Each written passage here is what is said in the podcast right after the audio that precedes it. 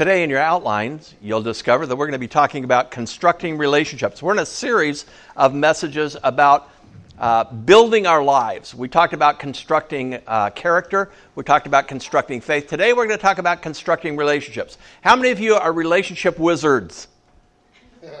Okay, we got one. Andy, good. So if you'd, come, if you'd come on up here and teach us how you are so good at that, we would really appreciate it. How many of you know what the foundation of good relationships is? One word, Marty? That's not it. Did you say trust? Did you say trust? Did you say trust? Did you say trust? You're right, Marty. Eh. Okay. Trust. Trust. Talking to each other. Yeah, uh, have you ever talked to somebody and then not wanted you to talk to them? have you talked to them rather sternly at times? You know, it doesn't create trust. Some, so talking, but good communication, I think, is really what you're talking about. Good communication is a good thing. But trust, because trust is the foundational building block of relationships. Now, trust creates security and openness in your friends' relationships with you.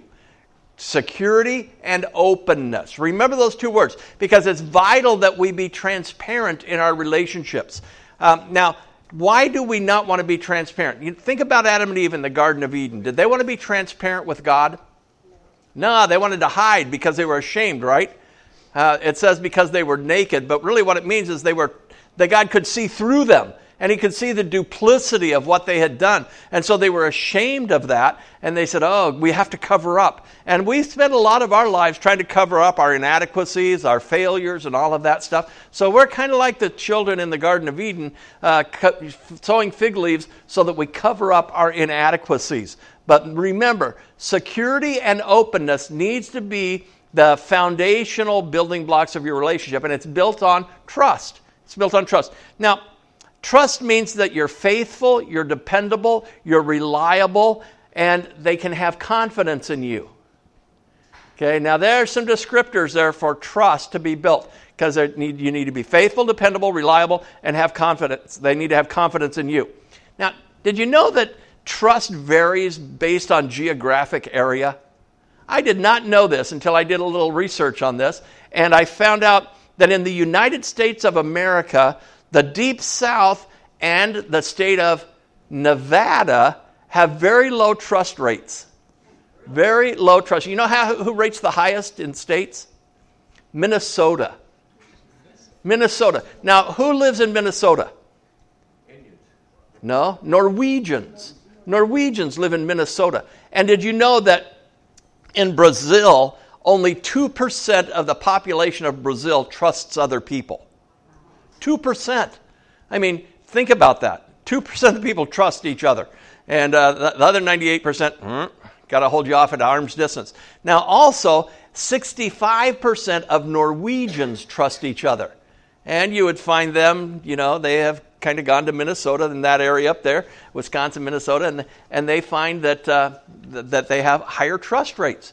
Interesting to me to realize that geographic areas have a kind of a, an influence on that. Now, also, when you find low trust rates, you find a disparity in, in health.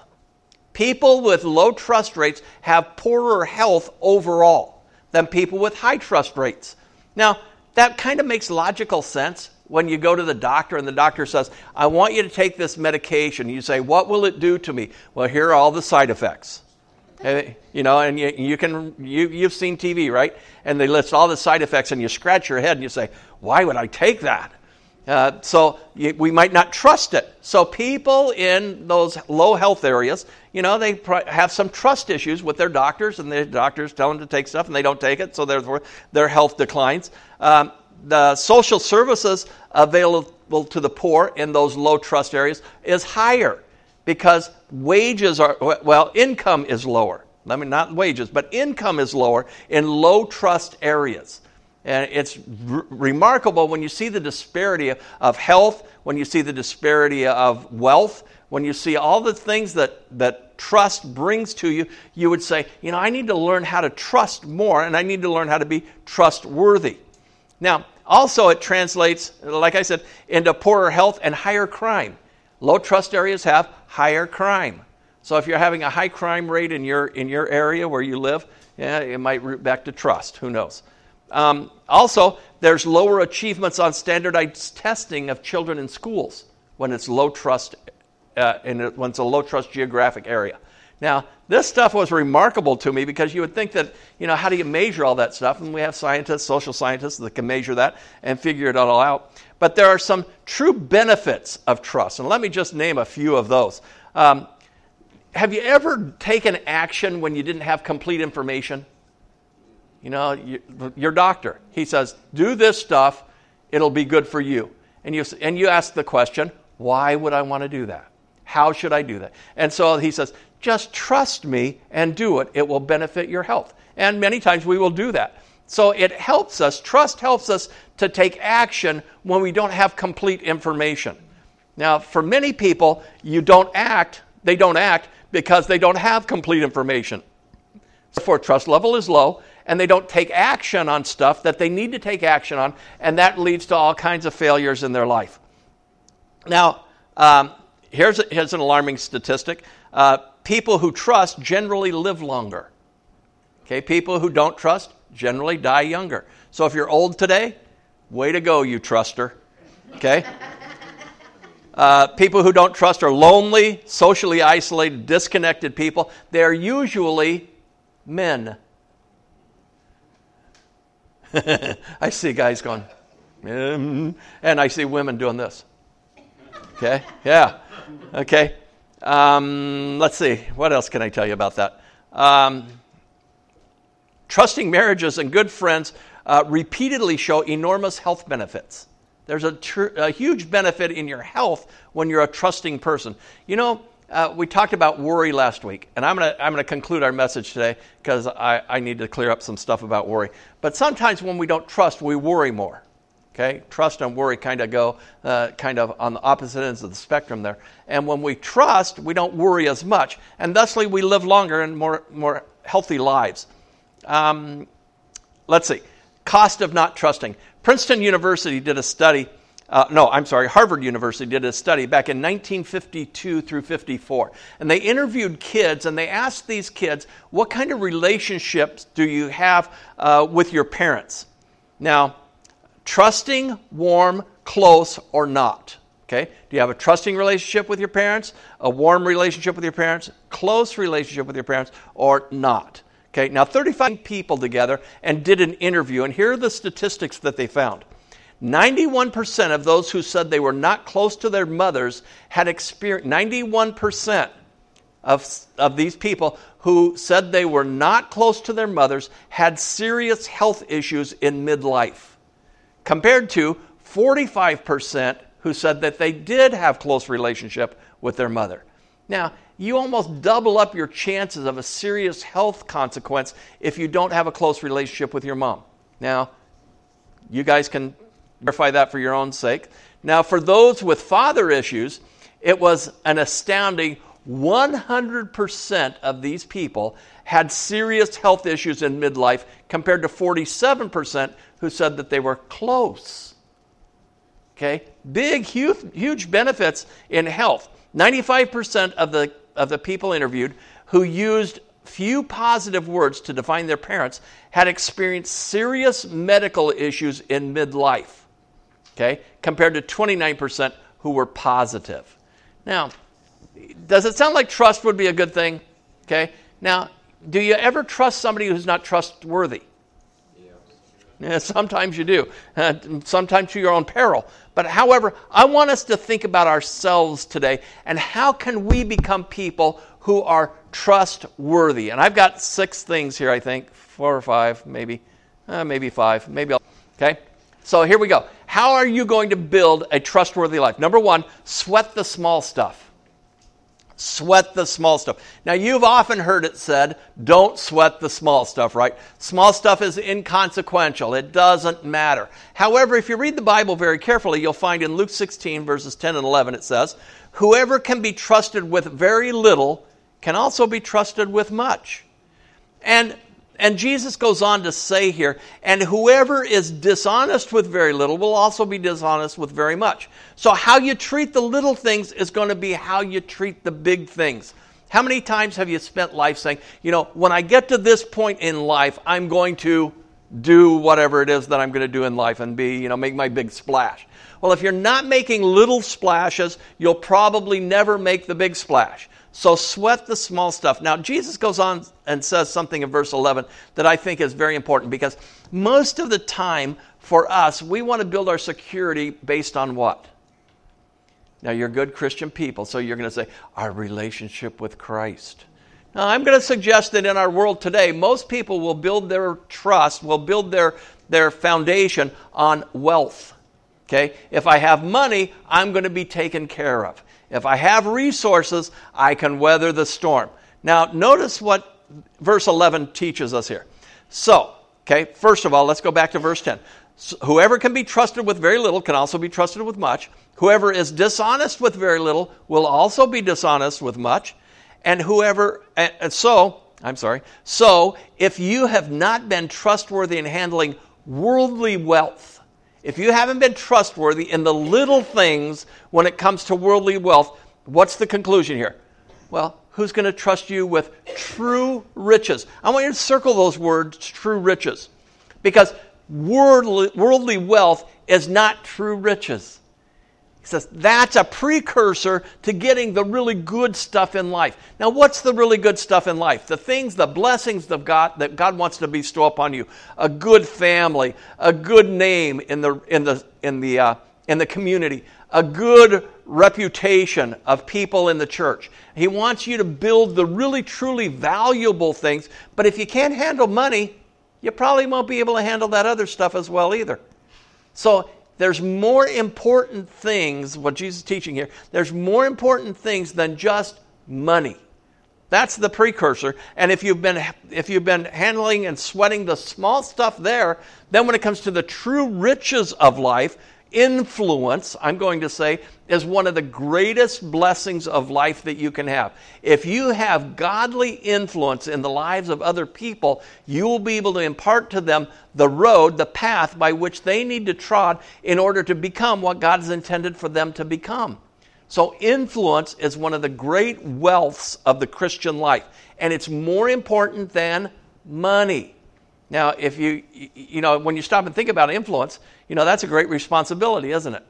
Having influence. You need to make sure your influence is accurate. You need to make sure that it's helpful. You need to make sure that it's a godly influence. And so, influence could shape, shape somebody's life for the better or for the worse. How many of you have seen children grow up in families and homes in which there was comparison done? You're not as good as your sister. You know, you're not as smart as your sibling. You're not as whatever than your other siblings. And great harm can be done there because parents have positions of influence. And so a kid grows up thinking they're worthless. Kids think grows up thinking they're not smart. And so what do they do? They live up to that expectation. And they show you, yeah, you're right, you're right. Or there are some exceptions to the case too. And someone say, well, I think you're wrong, and I'm going to prove you wrong, and I'm going to excel. Now that happens, but more often than not, when there's negative comparisons made in a child's life, it will harm them more than, more than help them.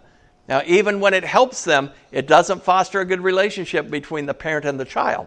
So, therefore, make sure that your influence is used properly because it's better to have influence than having worldly wealth. So, sweat the small stuff. If you have a small influence, make sure you manage it well. If you have small resources, financial resources, manage them well. Because if you don't manage the small stuff well, when it comes to the big stuff, you're not going to have it either. Okay? We often think when I get to the big stuff, that's when I'll get serious about life. No. Your small stuff, your everyday stuff, is what will determine how you handle the big stuff. Number two, okay? So sweat the small stuff. Number two, tell the truth. That's a simple one. Tell the truth. Now, how many of you have ever lied when it benefited you?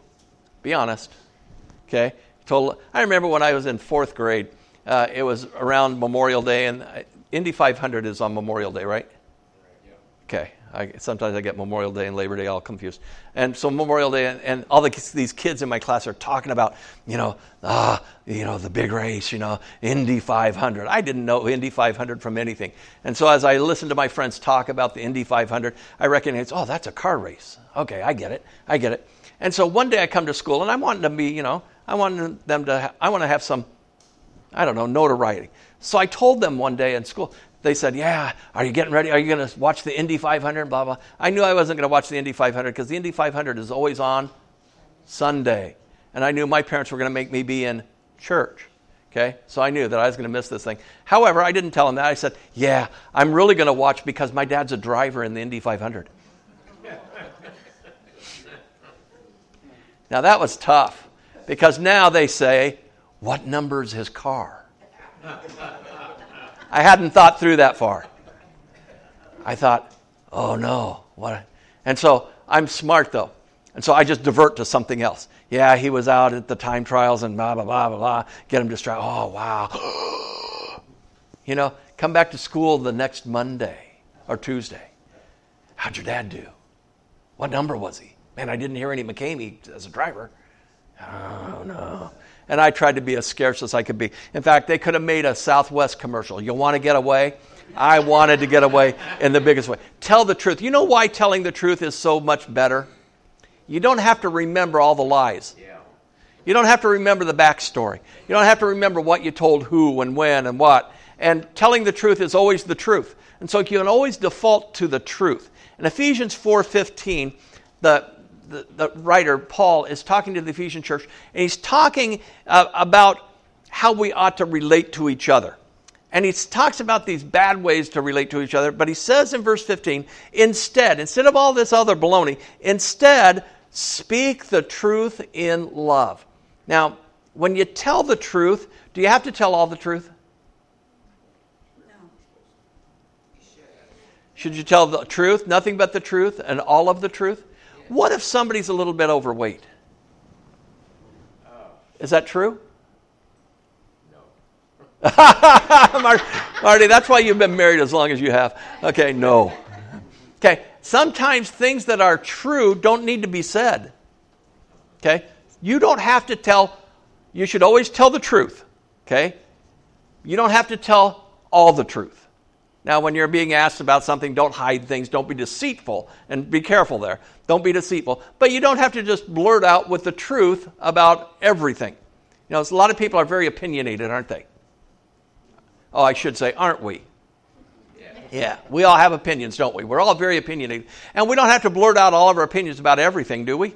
No. So let's learn to speak the truth, and I want you to circle those two words in love. Now, what is speaking the truth in love? What does that entail? Okay, number one, it's telling the truth, but it's also telling the truth for the benefit of the person hearing it. How many of you love to be right? I love being right. I love being right.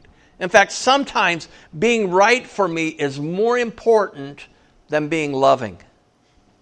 Have you ever had that situation?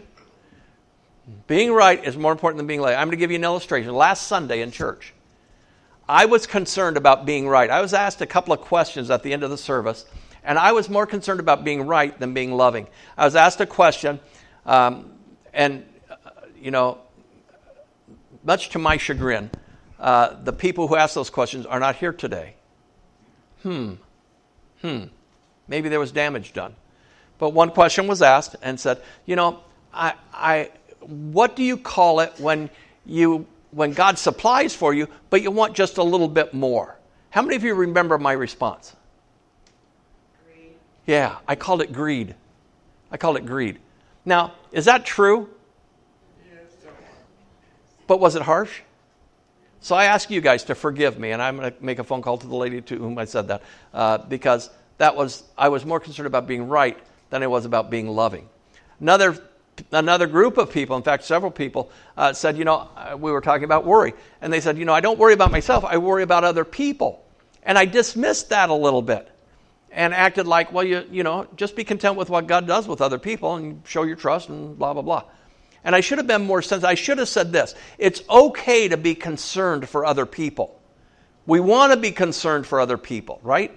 We want to be concerned because that leads us to pray for them. And we ask God to intervene.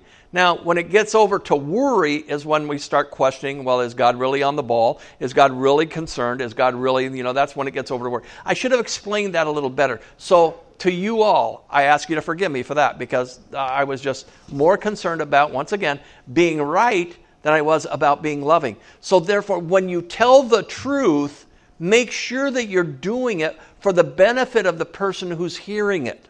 And I make my confessions to you this morning. Now, it says this speaking the truth in love, we will grow to become, in every respect, the mature body Okay? Now, each one of us is a member of the body of Christ, right? We make up the body of Christ. And when we speak the truth in love to each other for the benefit of the person who hears the truth, then we are going to grow in maturity. We will become seasoned veterans, so to speak, and we'll become the mature body of Him who is the head, in other words, Jesus. That is Christ. So, therefore, we become His body. We become the functioning part of what He does. Okay? In Proverbs 24 26, it says, An honest answer is like a kiss on the lips.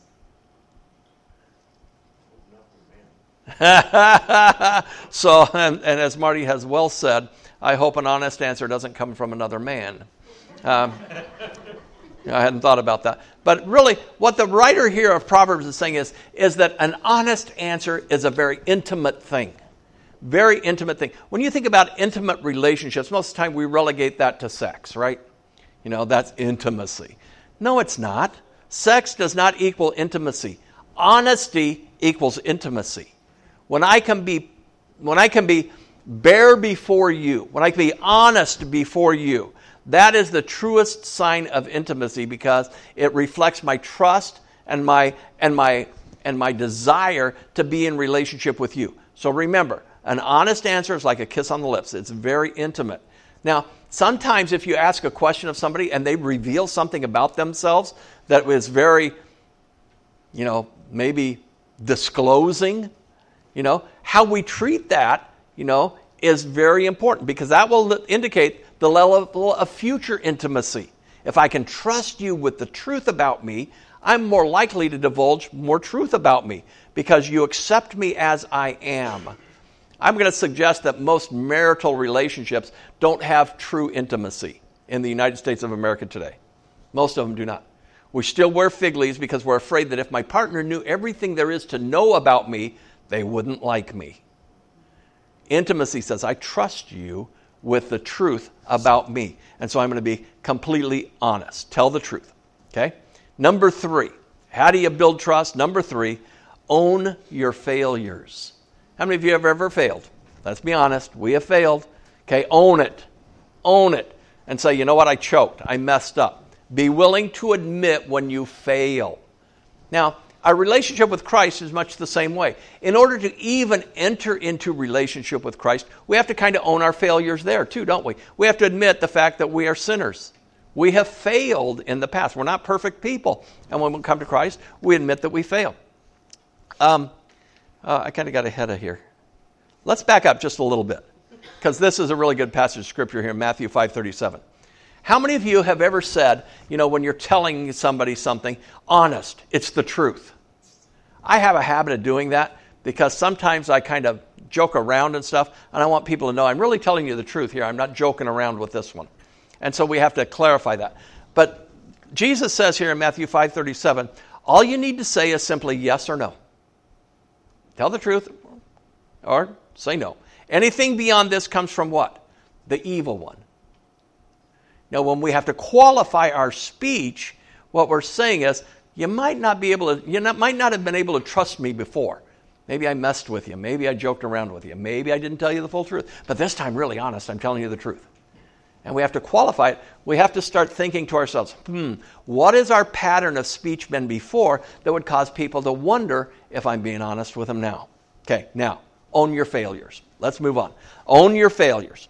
James 5:16 says this. Therefore, okay, and our failures often come at the expense of other people, don't they? Have you ever let somebody down? Have you ever failed to keep your word? Yep. Have you ever tried to cover it up with an excuse? Yep. Okay, we do all of those things. Now, here's what James 5:16 and I know you have 4:17 on your outline there. So change that to 516. Cindy didn't get it right. Um,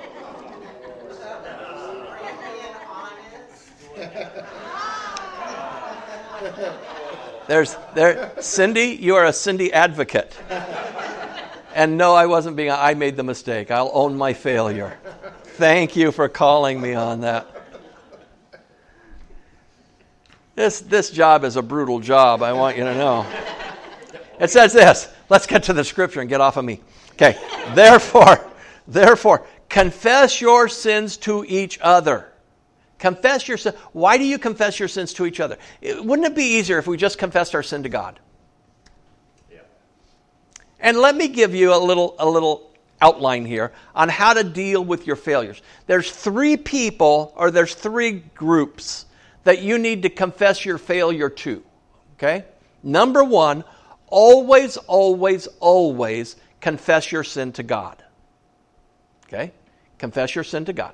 That's, that's because why do we always confess our sin to God? He is the only one who can truly forgive you. Okay, other people can offer their forgiveness, but it does not absolve you of your guilt.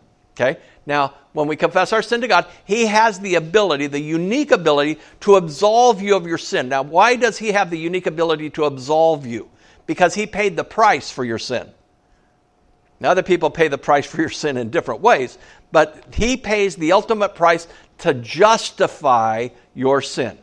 Okay, to justify you, rather. Not justify your sin, but to justify you. So always, always, always confess your sin to God. Number two, confess it to the people who have been hurt by it. The people who have been affected by your failure need to know that you recognize it and own it. They need to know that. So confess your sin, your failures, to the people who are affected by it. People that weren't affected by it, do they need to know about it? Probably not. Probably not. Uh, so I, I would say no. There's a third group of people who need to know about it too, and that is confess your failures to people who will hold you accountable in the future so that you can overcome your pattern. How many of you have a favorite sin? Wait, let's start over. Everybody raise your hand. Okay? How many of you have a favorite sin? You all do. Okay, we all do. It's the one we commit most easily. Okay? It's the one maybe we commit most frequently. It's our favorite. You know, it's just hard to get away from. And so, in order to break that pattern, we need to confess our sin to God. He will absolve us of our guilt. Secondly, we need to confess it to the people who have been affected by it maybe our children, maybe our spouse, maybe our, our, our uh, family, whatever it is. We need, to, we need to make sure that we confess that. Then, thirdly, we need to confess it to somebody who will help us overcome it through accountability. Okay? We need to have some help. Obviously, we've not been very successful with it on our own, so therefore, let's get some accountability help to help us overcome our failures. Those are the three groups of people uh, and people who need to know about our sinfulness. Okay? Now, when it says here, confess your sins to each other, it doesn't mean everybody. I, I, have you ever been a part of a church where, you know, on some Sundays they just prayed people up in front and they confess their sin, you know, and the people say, "Oh, I, we forgive you." Have you ever been a part of anything like that?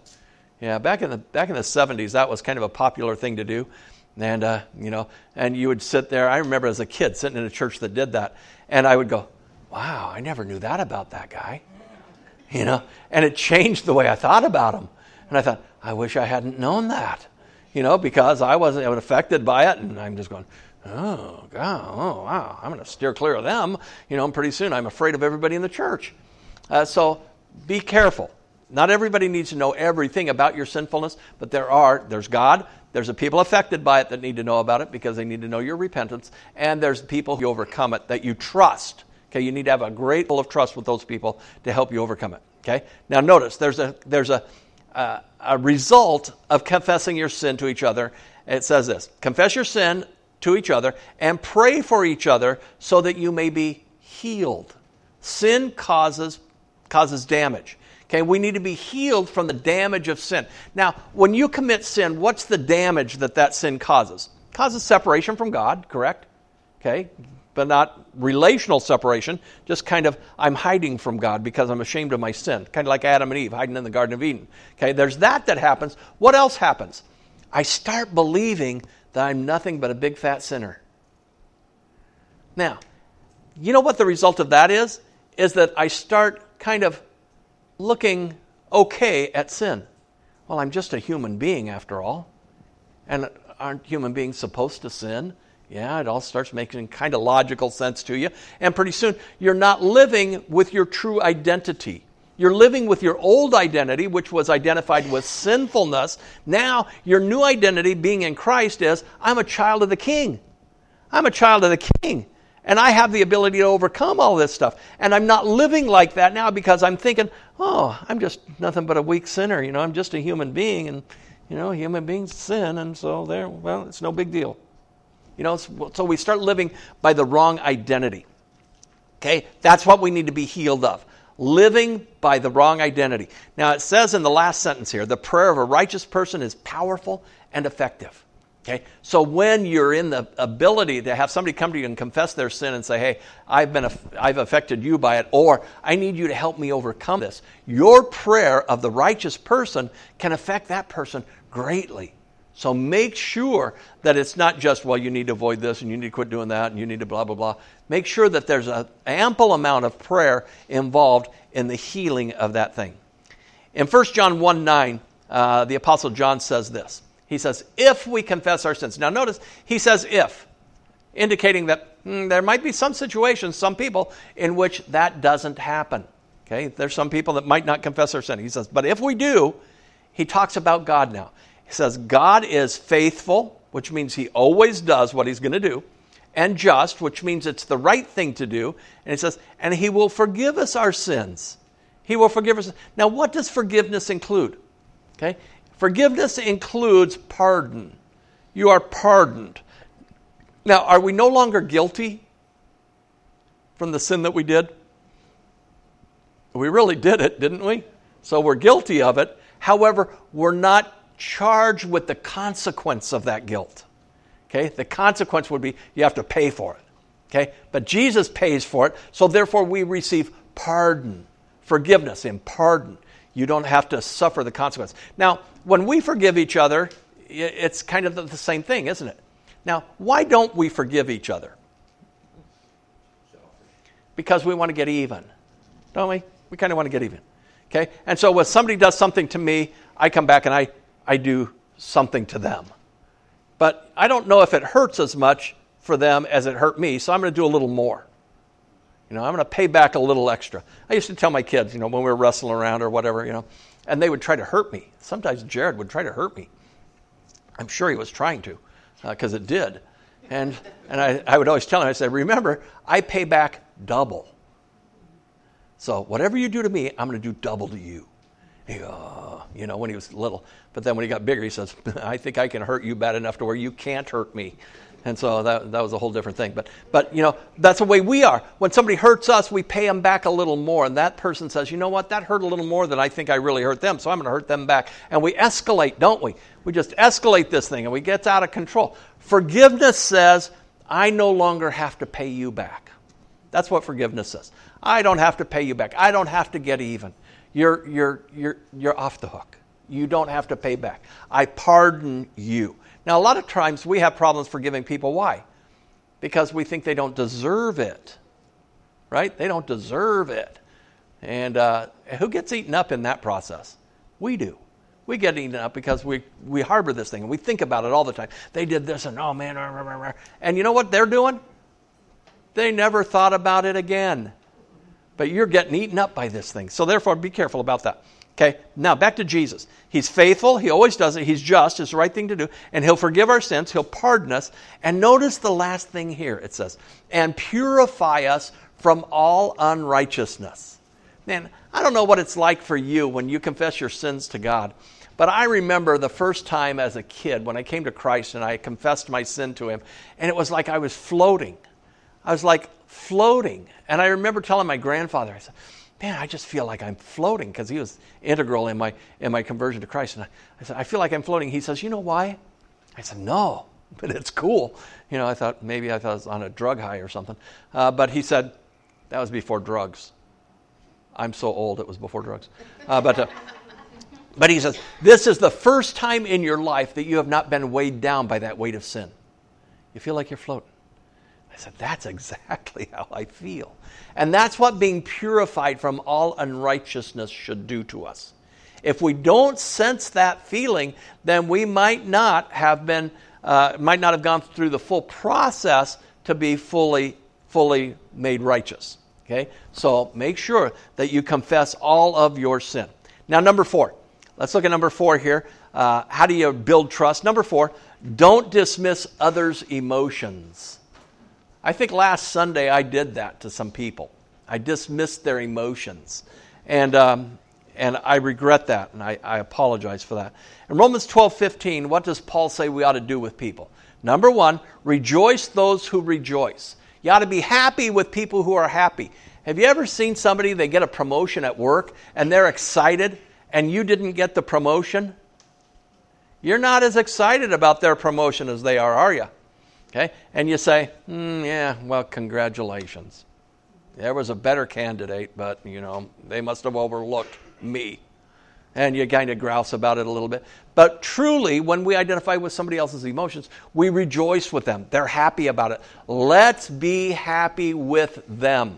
Okay? Be happy with them. Now, most of the time, we're just too focused on ourselves and maybe on what we've lost rather than being able to focus on somebody else's life and focus on what they have gained. Always, always, always, when you're in relationship with somebody, be focused on what your friend, what your partner, what your marital spouse, whatever it is, be focused on what they have gained. And you'll find it a lot easier to rejoice. And that's awesome. They get a new car. That's awesome. And all the time, and it's easy to rejoice with somebody who gets a new car because you can always think in the back of your head, I don't have to pay for it. Awesome. I'm glad you got a new car. You know, it's easier to do. Okay? And then they drop the bombshell on you and say, Yeah, we paid cash. Oh. You know, then, but always, always be focused. Be focused on what the other person has gained. Okay? They've gained that. Now, it also says here, the opposite end of the spectrum mourn with those people who mourn. Now, we're not as good at this, I don't think, because what do we want to do for people who are mourning? We want to make them feel good, don't we? We want to make them feel better. We want to make, you know, and so we say, oh, you'll get over it. You know, I remember when, when my daughter Jenny, she lost a baby and, uh, and had to give birth to it, and, and it was just, a, for me, the worst day of my life. Um, and there were people who came up to her afterwards and one, loved her so much that they wanted her to feel better. And they would say, oh, you can have another baby. You know, oh, you'll get over it. You know, it won't hurt so bad. And many of these people had not experienced anything like this at all, but you know, they wanted her to feel better, and I appreciated them wanting that. However, it really denigrated her emotions. You know, what she came away with is, man, I, I'm grieving, I'm mourning over this thing, and I shouldn't be. Maybe I'm not a good Christian. Maybe I don't trust God enough. And it was a hard thing, and I had to explain to her, I said, Jenny, sometimes people are, just don't know what to say. They want you, they love you so much that they want you to feel better but they just don't know what to say because this is not a common experience. This is not something everybody has experienced, and it's difficult. So have a little grace and mercy for them because they just don't know quite what to do. And when she got to that, she could deal with that. But we need to be careful of dismissing people's emotions uh, because we want them to feel better. Sometimes it's better to mourn with them and say, that's got to be, that's the most terrific loss you could have ever experienced. You know, I, I, man, I am so sorry for that and I want to cry with you. Jenny said the best people for her were those people who cried with her. Never said anything, just cried with her. So uh, don't dismiss other people's emotions. Number five. Number five. Here, and we're getting close to the end. Okay? Show other people respect. Show other people respect. When are you less likely to show people respect? Okay, when they don't respect you or when they disagree with your point of view. Remember, it's more important sometimes, we think, to be right than it is to be loving. It's more important to be right. So when people disagree with my point of view, what I want to do is convince them that I'm right. And sometimes I disrespect them and their point of view. Sometimes what's better for us when we have a differing point of view is to ask them, why do you believe that? What brought you to that conclusion? Okay? And find out something about how they got to that point. 1 Peter 2:17 it says this, show proper respect for everyone. And then he names three classes of people here to whom he wants to address this specifically. Number 1, love the family of believers. Respect is shown in love. Now what is love? Love is wanting God's best for someone else And if I have the ability, I want to provide that for you. That's love. I want God's best for you, and I want to be able to provide it if I possibly can. Okay? I want to support you in the pursuit of it. I want to encourage you. I want to maybe even provide stuff for you uh, if it's God's best for you. So that's how you show respect for the body of Christ. He says there's a second category of people here, uh, or a second person. He says, fear God. That's how you show respect for God. You fear Him. Now, how many of you think that fear does not include actually being afraid? Fear of God ought to include a little bit of fear, okay? That's why the word fear is used. Now, not in the sense of being afraid of an unjust God, but being afraid of a just God uh, whom I am on the opposite side of. Okay? If I'm on the opposite side of a very just God living an unjust life, I ought to be a little bit concerned about the consequences of that, correct? And that's what fear of God is all about. Having an awesome reverential respect for God and the power that He holds to make things right. The power He holds to bring justice to our world. And so there's an actual amount of fear there. That's how you show respect for God. And then he says there's a third person here, and you show respect for the emperor by giving him honor. Honor the emperor. Now, if you do a little research on emperor here, you'll find that this guy is the guy who has uh, unequivocated power over his subjects. Now, we don't have that today with the, with the President of the United States, not the emperor that we're talking about here. Okay? Uh, but we ought to honor him. We ought to honor the President of the United States because he does have power over us. Uh, I'm reading in a really interesting book, and I'm going to uh, read a couple more chapters before I recommend it to you. Uh, but, but it's a very interesting book about our nation's history and how the abuse of power has become something that has kind of generationally happened and gotten greater and greater and greater uh, among elected officials of our land. So uh, be aware of that. But nonetheless, we give honor to those people who have authority over us. Now, I want you to write this down on your outline, and this is the important thing for today. Keep the big picture in mind. Keep the big picture in mind. This guy went down to the airport to pick up his friend, and he had a brand new Ford pickup truck. And you know how guys are about pickup trucks. You know, it was just, oh man, you know, that's life. You know, that's, that's the sign of manhood. And he picked up his friend, and his friend said, Oh, you got a new truck? Oh, man, it smells like a new truck. Man, and they went home, and they were just, yeah, and they got home, and uh, his friend went about his business, and, and the guy that owned the truck went about his. And, and it came time to take his friend to the airport. And he went and met him. And the friend gets in the, the truck and he says, What happened to your truck? There's a big dent in the passenger side door. He goes, Oh, you'll never believe what happened. He says, My neighbor's kid has one of those basketball hoops, you know, that sits on a stand, and the wind blew it over right into my truck. And so I contacted him and said, hey, you know, your kid's basketball hoop, you know, uh, how do you want to handle it? And my neighbor said, I don't. I don't want to handle it. I don't think it's our responsibility. It happened on your property. I mean, after all, I don't. So the guy, being a Christian, he said, I just don't know what to do about this. So his wife and he prayed and prayed and prayed. And, uh, and so the guy said, you know, the, his passengers, what'd you finally decide? Are you going to sue him? Are you going to take him to court? And here's what he said. He replied, after a lot of soul searching and discussion with my wife about hiring an attorney, it came down to this I can either be in the right or I can be in a relationship with my neighbor. Since my neighbor will probably be with me longer than this truck, I decided that I'd rather be in a relationship than be right.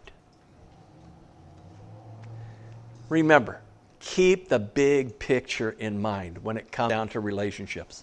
It's better to be in relationship with somebody that's going to go on forever than it is for you to be right and get your truck fixed. I remember when I was first married. My mom, uh, she loves me to death and still does, and in spite of everything I've done. Uh, but she loves me to death. And I was her baby boy. And she, she just loved being a mom of, of me. And I got married. That kind of disrupted things And I remember we went to visit my sister, my mom and my dad were there, Cindy and I, and, and my sister and brother in law. And uh, we had gone from my house in Anaheim down to my sister's place in Hemet, and my parents were from back in the Midwest, and so they were staying with us. And so on our way back, uh, there had been a little tiff about Cindy and, and my mom, and uh, my mom got snippy with Cindy and said some things she shouldn't have said. And so I got my mom aside, and I said, Mom, you can never do that again. You cannot do that again because I'm going to be married to Cindy for the rest of my life. You and dad are going back to Missouri at the end of the week. No brainer for me. I'm going to be married to Cindy for the rest of my life. So make sure that your investments in relationship are for long term good, not short term happiness. Okay? Make sure that you know. Uh, make sure you count the cost. Make sure you keep the big picture in mind.